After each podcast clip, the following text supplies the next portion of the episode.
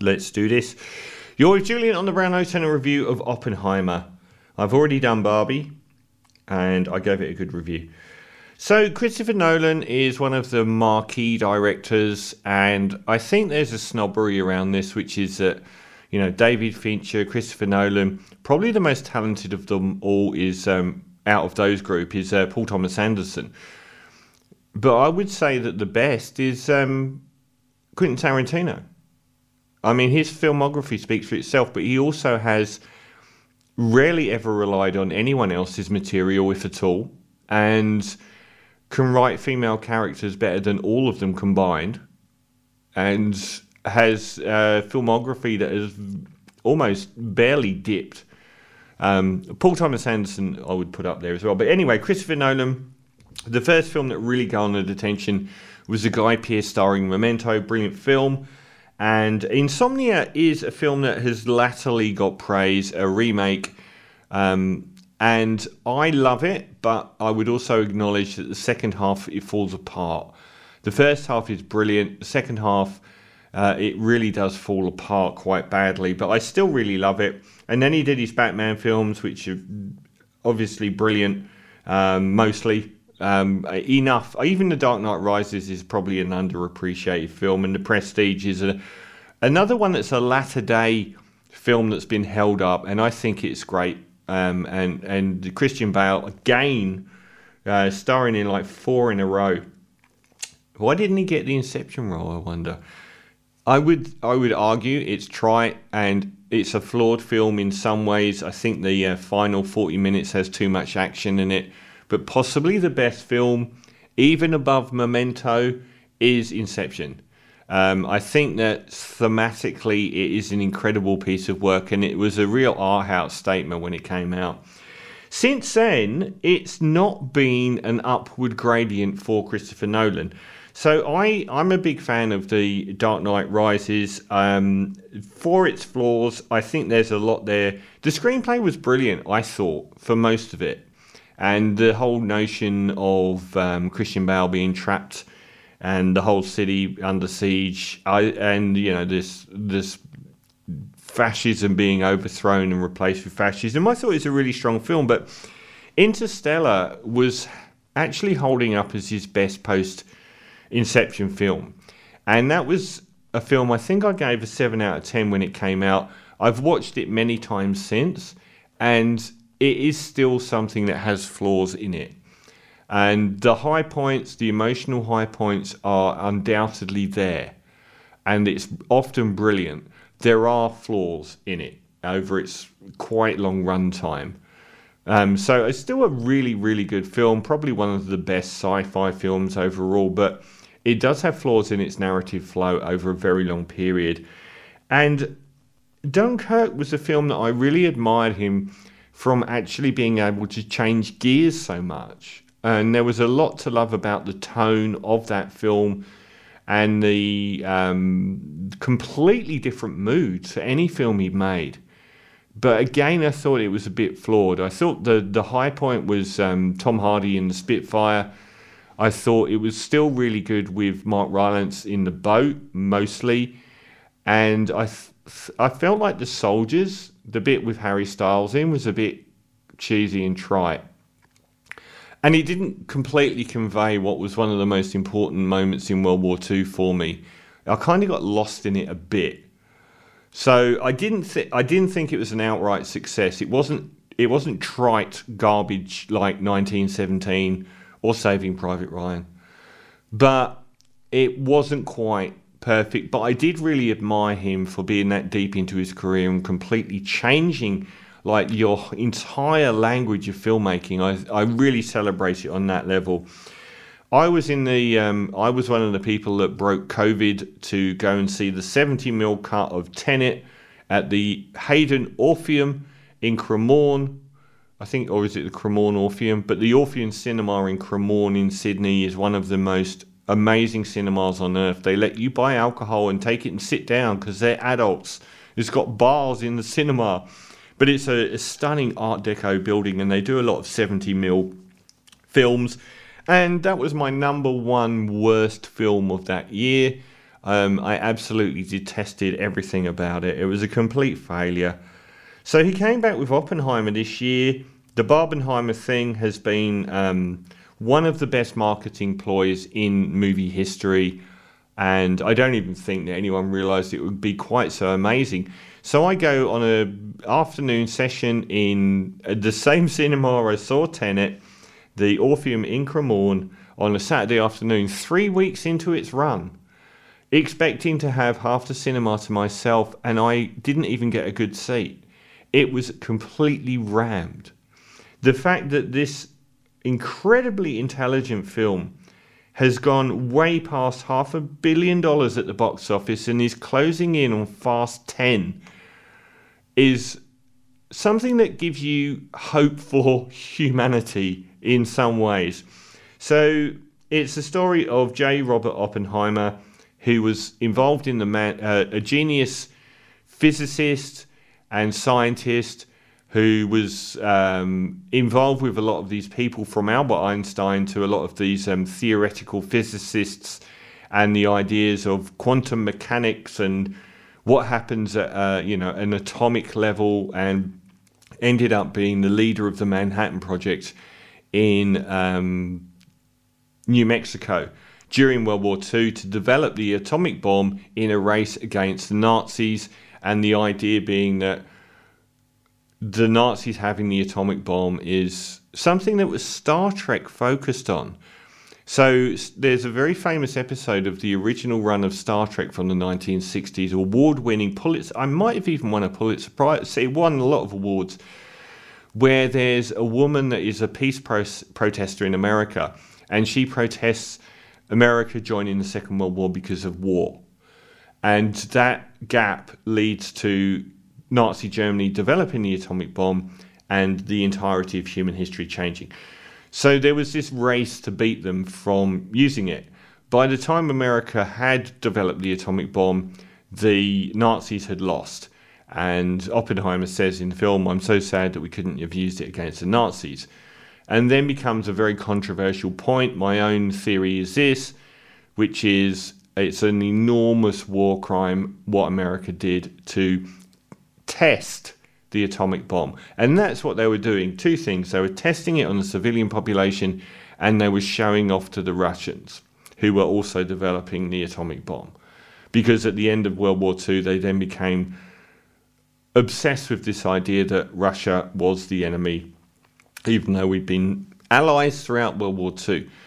And there was never any justification for Japan, who were virtually going to surrender anyway, and even if they hadn't, were virtually destroyed by um, much more damaging firebombing. But the notion of dropping the atomic bomb on two civilian population centres was a test case. It was um, the idea that you drop bombs on civilian populations instead of military, like that's not going to provide you with the example you need if you dropped it on a military base. In fact, military bases were recommended and refused, and so was, I believe, any overtures from Japan to surrender. So anyway, I think it is one. It is the the biggest war crime in history, and the idea that it was done to shorten World War II is a lie. It's a complete fallacy. But anyway, um, this film has been incredibly um, spoken about for an R rated biopic of a scientist, which again is an incredible thing. And Cillian Murphy stars as Robert Oppenheimer. Now, the the film itself is absolutely fantastic. It is a brilliant film. It's a complete reversal of everything that Christopher Nolan has been downsliding on from Inception, uh, with some pretty decent watchable and often um, rewatchable films like Interstellar that just haven't been quite up there. And I think we've seen that with David Fincher as well. You know, he's not, and also the the um, Coen brothers. You know, those big names. Whereas um, Tarantino's writing and abilities as a director, I think, rose with The Hateful Eight and rose again with Once Upon a Time in Hollywood. And it's been a long time between drinks for Nolan, but I think this film is actually the arguable high point of his career. I think it's less flawed actually than Inception with regards to the the um, the fact that there's a lot of action in Inception that I didn't feel was as strong as the the sort of psychological themes that it had and detracted from it. Even though I would have said that was probably his finest, even though Memento might have been his least flawed he didn't reach quite as high as those later films.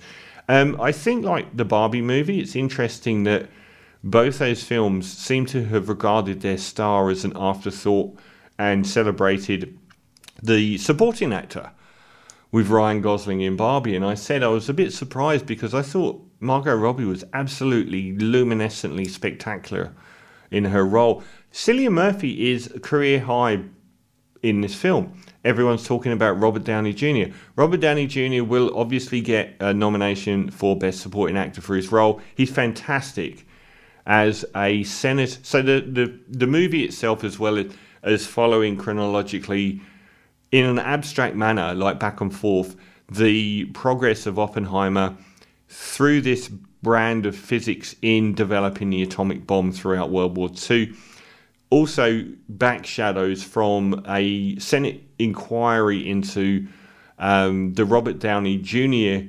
character trying to become a very prominent cabinet men, uh, member. And this coming up that he had. So there are two trials that sort of form the backbone of this film. One of them is the Robert Downey Jr. character, who is uh, Strauss, Strauss, as is known. Um, Lewis Strauss, and he's before Congress to be anointed the head of some um, massive portfolio in the American government, but is questioned about something that he did a few years before, which was uh, behind closed doors evisceration of Robert Oppenheimer. I think in 1954 he had his security clearance removed and it was done behind closed doors in a punitive manner which left a legacy of anyone involved in attacking Oppenheimer being ostracized from the scientific community and it being part of the McCarthy witch trials. Uh, a big part of this film is showing how much communism was a part of life for a lot of the people that were in this world of science and art and literature in America before World War II, when the Russians were our allies and who were then punitively attacked throughout World War II and after, particularly with the McCarthy witch hunt after World War II, which extended into you know film filmmaking and directors and so on. So he he butts up against his own trial, and we get this full trial of Robert Oppenheimer having to defend his associations with people that were members of the American Communist Party and was he a traitor to the United States? And the historical view is that he was a very patriotic and loyal person to the United States, as many of these communists were, who wanted a better life for America. They weren't attacking America and being pro Russia. They believed in a lot of these ideals about, you know, a fairer society and so on in America. Um, but then the McCarthy Nixon axis came in and decided to make them all enemies of America. The Great Red Scares uh, and the famous McCarthy witch hunts. So we get these two trials as kind of like a, a, a continually back and forth reference and then we get the chronological journey of Oppenheimer throughout the film. Cillian Murphy has never been better. It's made me laugh when people have said that he's become famous from this film. When I remember him going back to 28 Days Later was like 20 years ago. And even the first, like the, Bat, the first Batman film with Christopher Nolan, he was like the main villain. It's like, how do you not know who uh, uh, Cillian Murphy is? Um, so he, I thought his one of the best things I can say about this film is the complexity in the writing and the performance of Oppenheimer. He is a very complicated, subtle man. He is not 100% anything. He is um, egotistical, yet also honourable often. And, uh, you know, he's just fascinating. He's a completely fascinating human being.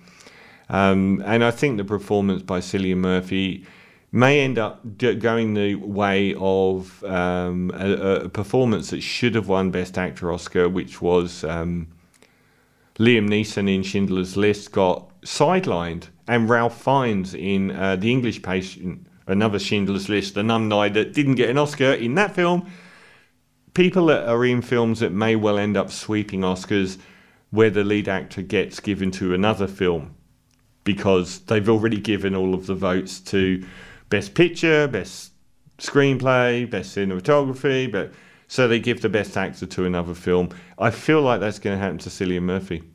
I really do. And then they give it to Robert Downey Jr. or they give it to Ryan Gosling for Barbie because they've already given so many awards to that one film, they don't give the Oscar to the actor. But the the the central greatest thing is the writing and the acting of of Oppenheimer occupies virtually every scene, and he's so fascinating. And I love the way that Christopher Nolan doesn't dumb anything down here.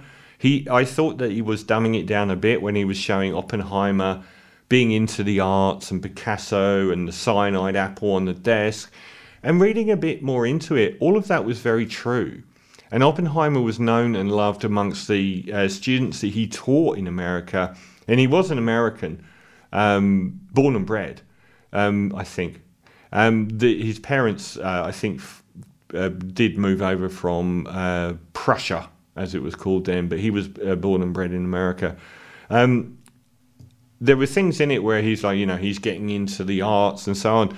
But they were apparently very much part of why he was so revered, which was that he had this very wide range of interests. He wasn't a theoretical physicist that sat in his room and focused on one thing. And that's probably why he never got a Nobel Prize. But apparently, he was very much into uh, literature and painting and other uh, fields of science that weren't necessarily his own, and he was very praised for having this very wide ranging understanding of everything that was going on. So I, I like the fact that Nolan didn't dumb anything down, even though I thought he did for a bit. But looking into Oppenheimer's life, it was um, they were true. Um, so I think this is arguably Nolan's best film. I think it's his most impressive film artistically. I would have probably said that about Dunkirk, you know. I just think it failed a lot more. And I think this succeeds a lot more. Flaw wise, I would say that the first hour and the last hour are superb. The middle hour does, it wanders and repeats itself, and it, it's like a middle act that doesn't really go anywhere. Um, so that would be my biggest flaw with this film is it does drag through that middle act. Another one is like Tarantino gets called out for being brotastic. None of his contemporaries, from the Coen brothers to Paul Thomas Anderson to uh, David Fincher or Christopher Nolan, have written as many brilliant female characters as Quentin Tarantino, and people like David Fincher and Christopher Nolan have barely written any. Christopher Nolan has barely no female characters in his oeuvre at all. And that's the same with this one. We get fragmentary female characters that are barely there. I thought Florence Pugh was very good in the role she had. I thought she was excellent. I thought that Emily Blunt wasn't very good at the start, but got much better as the film progressed. But the writing isn't there from Nolan on female characters. I don't know why, because his wife's been involved in a lot of his writing, as far as I know.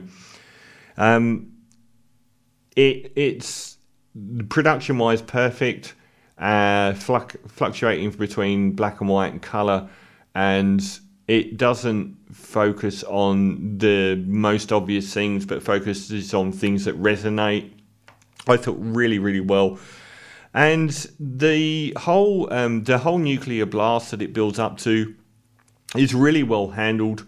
Um, the fact this is doing gangbusters on IMAX cinema and has been extended until the end of August doesn't make that much sense to me because it isn't a film that necess- necessitates this 4K environment of you know ridiculous high quality screens and everything else. It doesn't need it. It's not like it relies on special effects or anything like that. It's a drama. It's um, the nuclear bomb going off was really good, and I don't agree with um, people like David Baddiel in England and a few others have been going on about Jew washing. It's mentioned much after reading those things about how much um, the film shoves to the background Jewishness. It, I was amazed by how much Jewishness was a part of the story, actually, given your comments, David Baddiel. And the other thing is, you know, if there's any if there's any ethnicity or race that can't really say that about Hollywood, because how many Jewish heritage act, actors are out there?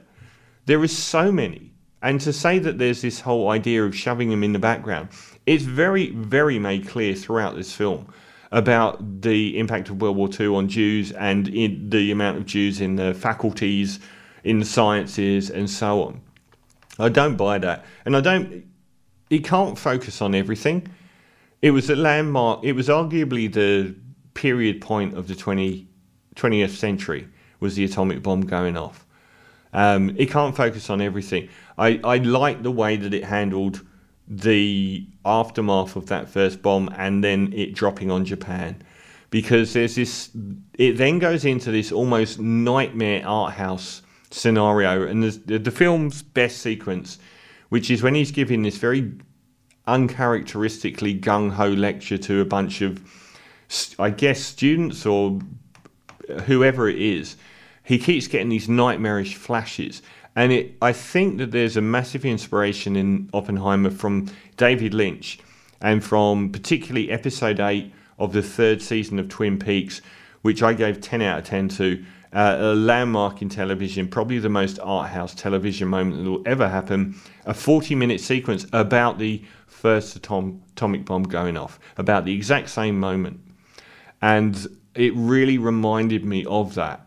Uh, and David Lynch threw up this notion that all of the evil in Twin Peaks came from um, a certain sort of, you know, cosmic evil realizing that humanity had reached this point of self destruction and arriving in Earth in the ashes of that first atomic bomb. And I've kind of really felt that. It gets very art house. Um, so overall, I've gone on for a long time. I knew I would. Uh, a brilliant film. Um, middle third, a bit sketchy, and women writing not so great. Everything else is brilliant. It's a superb film on one of the year's best and that doing 550 million already and nowhere near slowing down at the box office gives me hope for humanity. So a 9 out of 10 for Nolan's best film since Inception, uh, Oppenheimer. 9 out of 10. Uh, this is from the Aussies.